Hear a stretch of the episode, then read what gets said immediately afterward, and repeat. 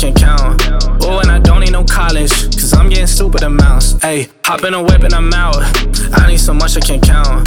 Oh, and I don't need no Welcome to the RAS Project, a conversation about life, entrepreneurship, personal development, family tech, and marketing. My name is Ivan Temelkov, and I'm your host. What's in this podcast for you? Here you will grasp life changing advice to help you level up in every aspect of your life and business, to help you reach your goals and dreams. And as always, all content is 100% real, raw, and um, unfiltered. Today, I'm joined by another guest on the podcast by the name of Cal Wilder, who is extremely passionate about helping small business owners take control of their finances. Cal, how's it going? Great. I'm happy to be with you, Ivan. Awesome, awesome. Okay, that has to be one of the best bios I think that I've heard in quite a while because it's straight to the point. It's so concise, uh, and I love it. So let's start out with you know tell us a little bit about yourself, what you do, and how did you get into what you're doing today? Yeah, sure. So I'm kind of a lifelong learner, um, and I've kind of stumbled into entrepreneurship and spent most of my career um, running and working and supporting with small businesses of all kinds. And so, you know, I've developed a lot of empathy for small business owners because I've seen that too many of them are really struggling. Um, they're not making the kind of money they hoped to be making when they started their business. They don't know why that is, and they don't really know what to do about it. Um, and so, those are the kinds of business owners we're trying to help. Me personally, when I consult with them, and, and my company when we do it. Awesome. So you mentioned a couple of things that I think a lot of newcomers to the entrepreneurial game don't understand is just that, you know, there really isn't sort of a, a book to success in entrepreneurship. You know, there's a lot of struggles. Um, there's there's a lot of risks, a lot of sacrifices.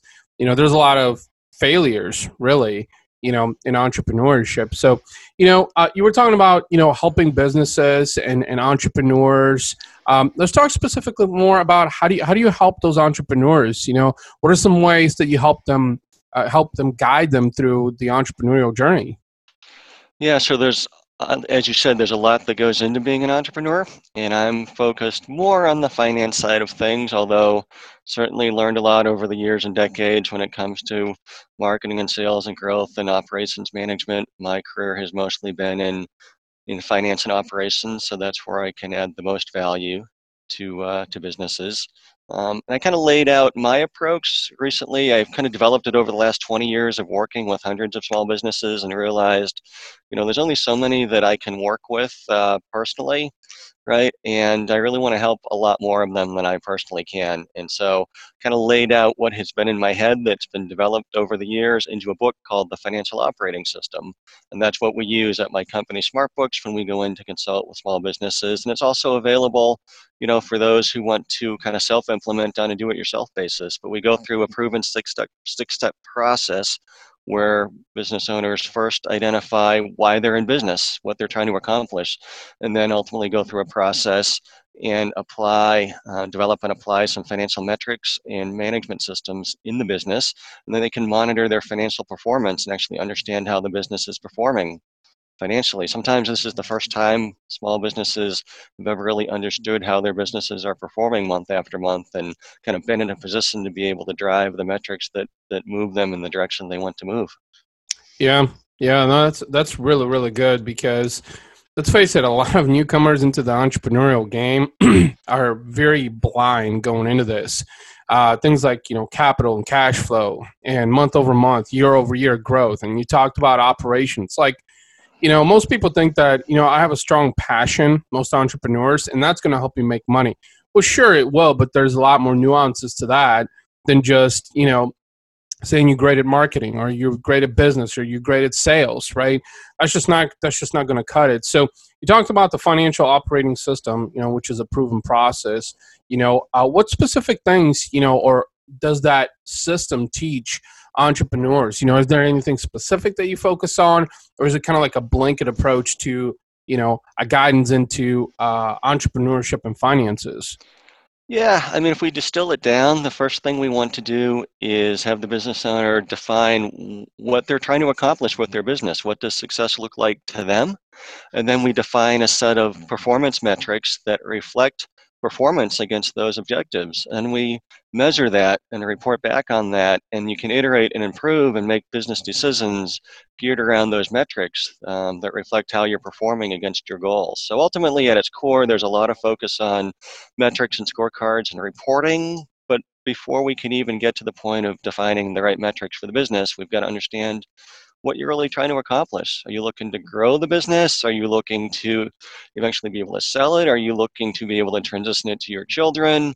Is growth really important to you and you're willing to sacrifice, you know, profitability now? You know, what what are you really trying to accomplish with with the business? How much risk are you willing to take, right? Are you willing to personally guarantee a bank loan in order to invest in something or buy some assets or is that level of risk just too much for you at this point in your career or your life right so it's it's really getting the business owner to figure out what they really want first of all and then we figure out the metrics after that sure now, that's an excellent point too that you mentioned because you said success and growth, and I think that most entrepreneurs, especially new ones that are coming to the game, is they just think that it's about making money and fame, and and they think that their business is going to skyrocket overnight. And that is so far from the reality, right? Um, so let's talk a little bit about, you know, what are some things, some specific ways, you know, that you go about, you know, helping entrepreneurs in terms of, okay, let's say, you know, first you have to define what the success means. Let's say you want to make a lot of money, right? Which is what the vast majority of entrepreneurs want is they just want more money, right? Is how do I get the quickest route from zero to to a hundred? So, what are some tips? What are some tricks, maybe, or insights that you can share from your experience on, hey, I want to make a lot of money. So how do I go about doing that? Yeah, so make a lot of money that really means you want to make a lot of profit right so first you've got to understand the difference between sales and profit and cash flow because ultimately you want cash in your pocket not reported profit on the income statement and so kind of understanding the basics of you know what is what do the financial statements mean what's the difference between revenue and, and profit and then kind of once you get that basic understanding, we get into thinking about the strategy in the in the business model. And you know, I define strategy as the choices that a business makes in the marketplace that are different than the competition that allows them to win market share in their target market against the competition.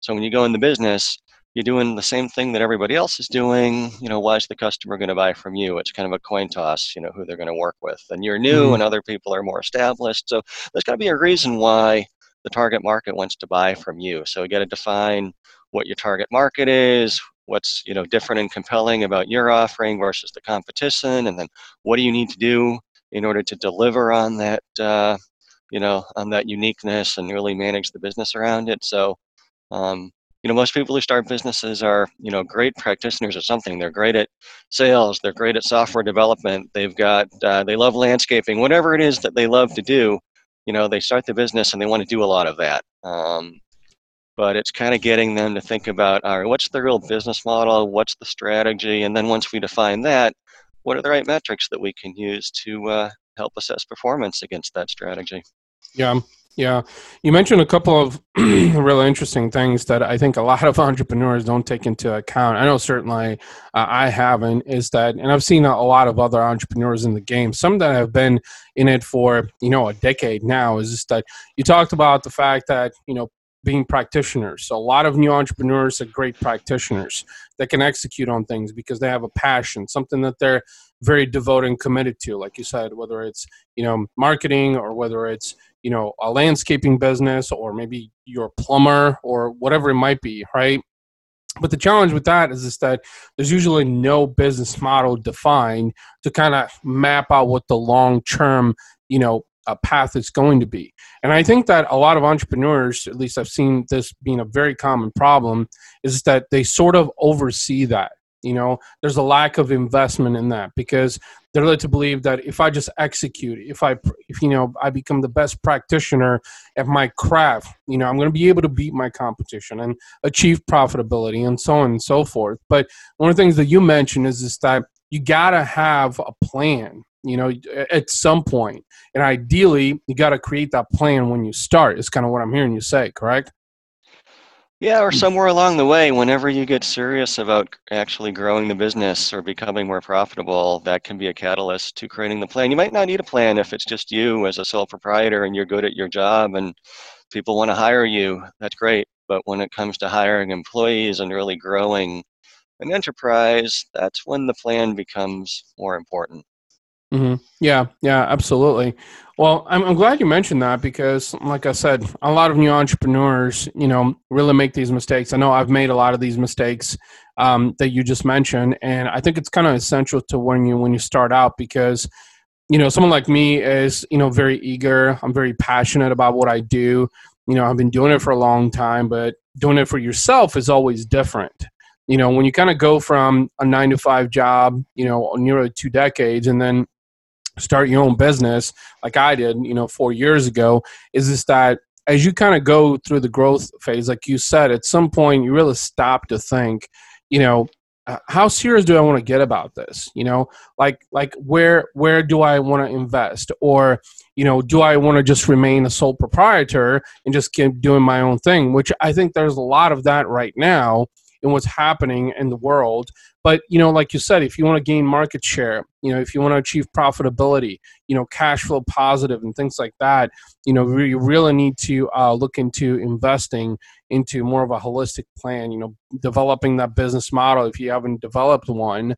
Uh, because let's face it, I think a lot of people talk about nowadays that with social media and digital, how easy it is to start a business. And true, it is. I mean, you know, all you have to really be is a little bit tech savvy and also somewhat creative, and suddenly you can be creating awareness and interest in the marketplace.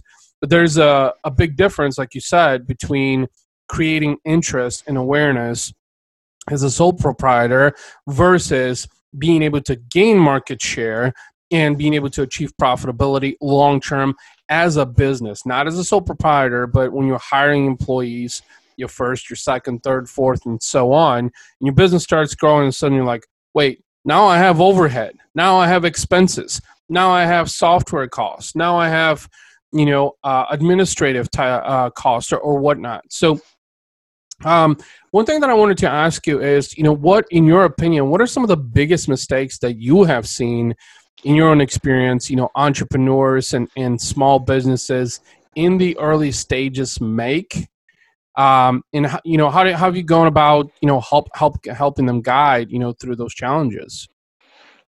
Yeah it's it's a real tough trade-off and balancing act when you're trying to grow the business beyond being a sole proprietor. And so you know i've seen so many small business owners get in the hole financially because they've you know they've hired an employee they've taken office space they've gotten into long-term you know vendor contracts to spend money in advance of sales and too far in advance of sales, and the sales don't materialize at the same rate that they planned, but yet they've committed all of these expenses as if uh, the sales were coming in. And so they start to lose a lot of money, they start to run up credit card debt, they run up their line, they max out their line of credit, they just get in the hole financially. And it's sad mm-hmm. and it's, it's hard though. Um, it's really hard to balance um, sales and expense, but that's one of the keys when you start to scale, unless you're fortunate enough to have a, uh, a business model with exponential growth that's attractive to investors and angel investors or venture capitalists, then you have you know you have a lot of cash in the bank and you can spend a lot in advance of sales but for most of us and the vast mm-hmm. majority mm-hmm. of small businesses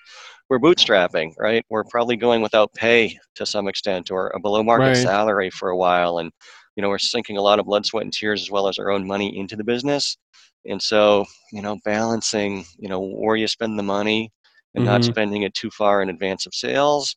But at the other end, you often have to spend something to set up some infrastructure to be able to scale. So just balancing the two is, is the hardest yeah. thing.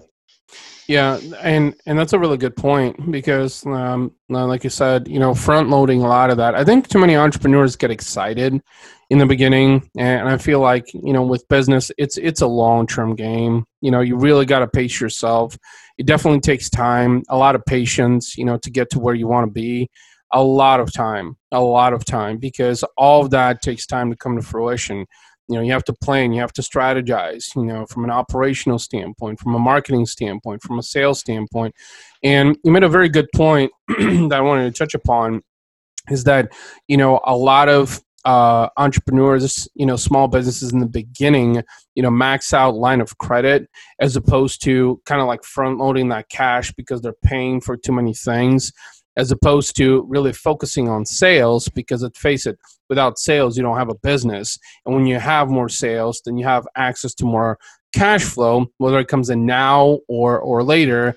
And that really helps you, you know, from a scalability standpoint. Um, have you seen any specific industries you know that that might have you know more opportunities or might be more successful in your experience you know that you've worked with versus others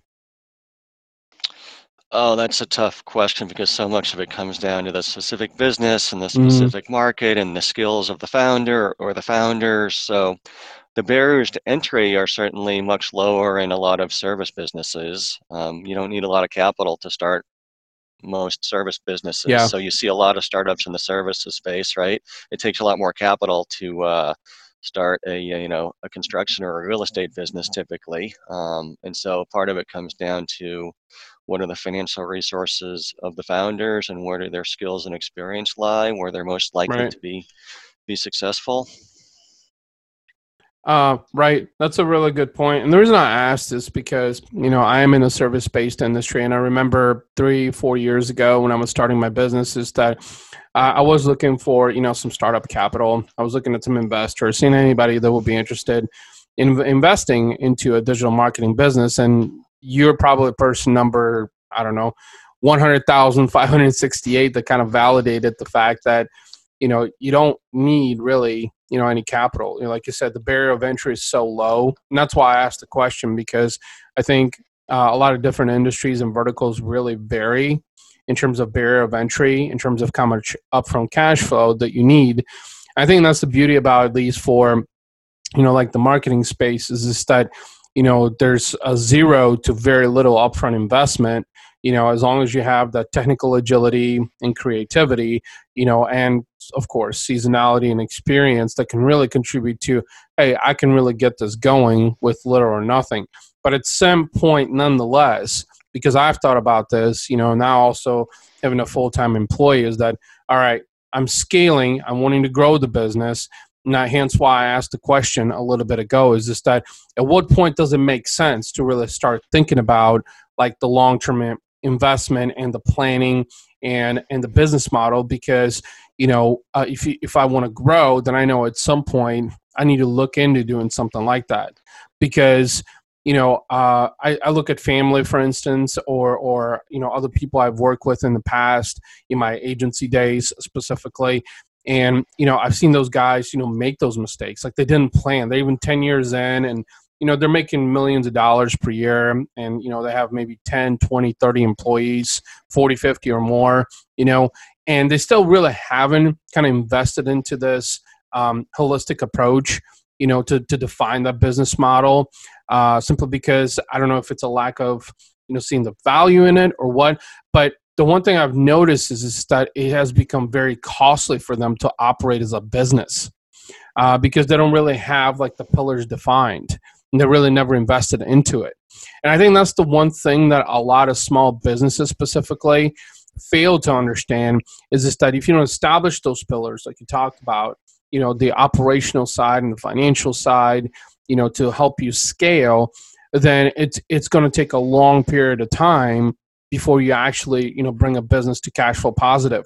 And that's why I think, you know, I'm thinking of a specific former boss of mine you know that does about 15 million per year um, with his agency and they're global right? And and they're doing far, fairly well but it took 10 years to get you know to this point. And i think it's because you never really invested into what you were talking about is like a financial operating system and mapping out the path and understanding that you know what? You have to invest into this for the long-term success of your business.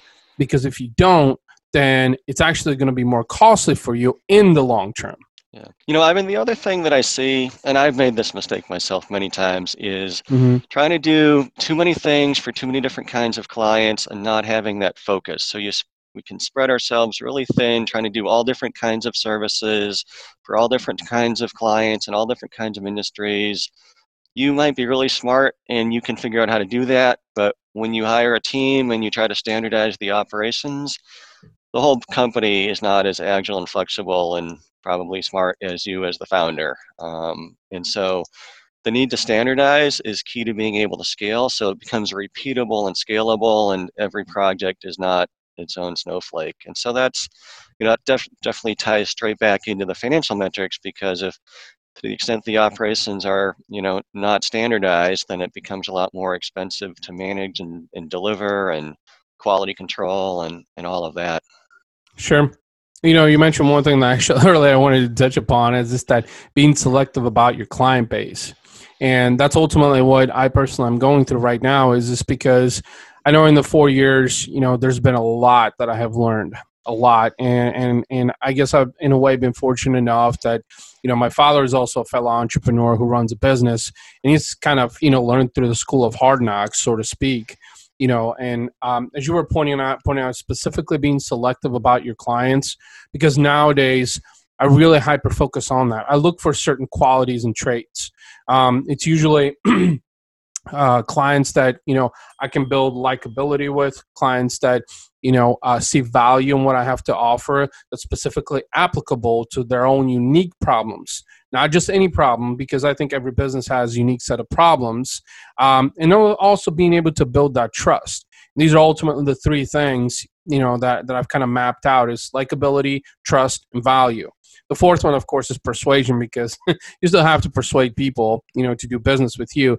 But I think that you know if likability and trust and value are established, and that has been proven actually over the last two years based on the types of clients that I attracted, and that really got me thinking. Back to what you were saying is that you know not everyone's going to be your client. You don't want everybody to be your client. But I think that in the early days as an entrepreneur, as a small business, you know, you're thinking cash flow. You're thinking where is money going to come from? So you're kind of like a little bit desperate about yes okay, you're not very picky. Exactly. You know you're not and let's face it it's slim picking in the beginning because you know like you said in the service especially in the service based industry you know most most companies don't see capital upfront capital for operational purposes right some do but it's a very very small percentage and so you're kind of like going out there. I'm like, okay, I'm going to build a huge client base and that's going to bring me cash flow. And that's actually, I've learned that to be a, a, very ineffective way of doing it because when you attract everybody, then you're spreading yourself too thin because not everybody's going to see value in what you have to offer. And so long term, that's exactly what I'm focusing on is just that, you know, I would rather have, you know, less than a handful of clients they're very dedicated, very focused. They understand the importance of long term investment. Then have more than two hands full of client and have a lot of hand holding and feel like I have to sell them every single day so they can see the value in what I have to offer. And and I've been there before. I've been there before. Like whether it's someone that said, "Hey, can you help me with with social media or, or building a website or uh, paid advertising. It's like yeah great i'll help you. Then you get into the actual you know work and then you find out month into it you're like well shit like this really isn't a good fit you know?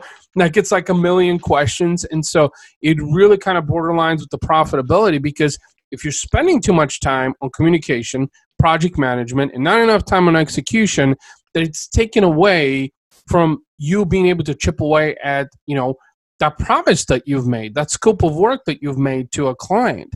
And that has been a hard hard lesson that i have learned. And so it was very interesting you mentioned that you know it's not everyone you know uh, will be your client nor do you want everybody to be your client. Um, well cal you know i really enjoyed the conversation. You know you mentioned so many different things here you know that entrepreneurs that are early in the game, you know, that need to consider, you know, the long term benefit. You also talked about the importance of having a team, you know, someone like you and your team that can come in that has seasonality and experience in a proven system, such as the financial operating system, you know, to help guide them for long term success. Um, before we sign off, you know, let's throw out some links uh, social handles, what's the best way um, for listeners to uh, connect with you out there? Yeah, so probably the number one way is to visit my company's website, smartbooks.com, and there's a link there for a free consultation. certainly you can put my name in there if you want to talk to me personally, and we'll figure out what you need and how SmartBooks may be able to help guide you through getting control over your business finances. Or even if we're not a fit at SmartBooks, we can point you in the right direction. Awesome. Calvin, thank you so much for jumping on the podcast and sharing all the great insight, you know, that is 100% applicable to any small business, really. Great. Well, thank you, Ivan. It's been great speaking with you. I'm staying around. what is they talking about? they know I've been in the lab, yeah. Bro, why they all going out? I got the money, it's inside. They wanna ask why I been why. In 2018, he still hate it. I see him now, they all switch sides.